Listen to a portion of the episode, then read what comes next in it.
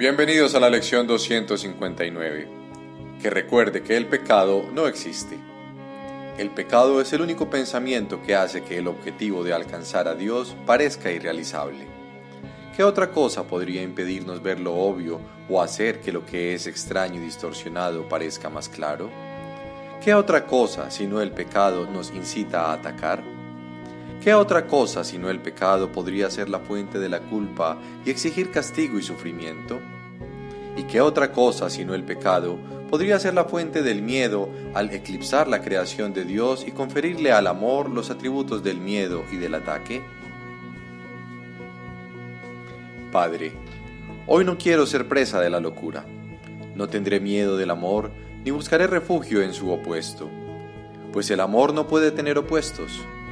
Tú eres la fuente de todo lo que existe, y todo lo que existe sigue estando contigo, así como tú con ello. Nos vemos en la próxima lección.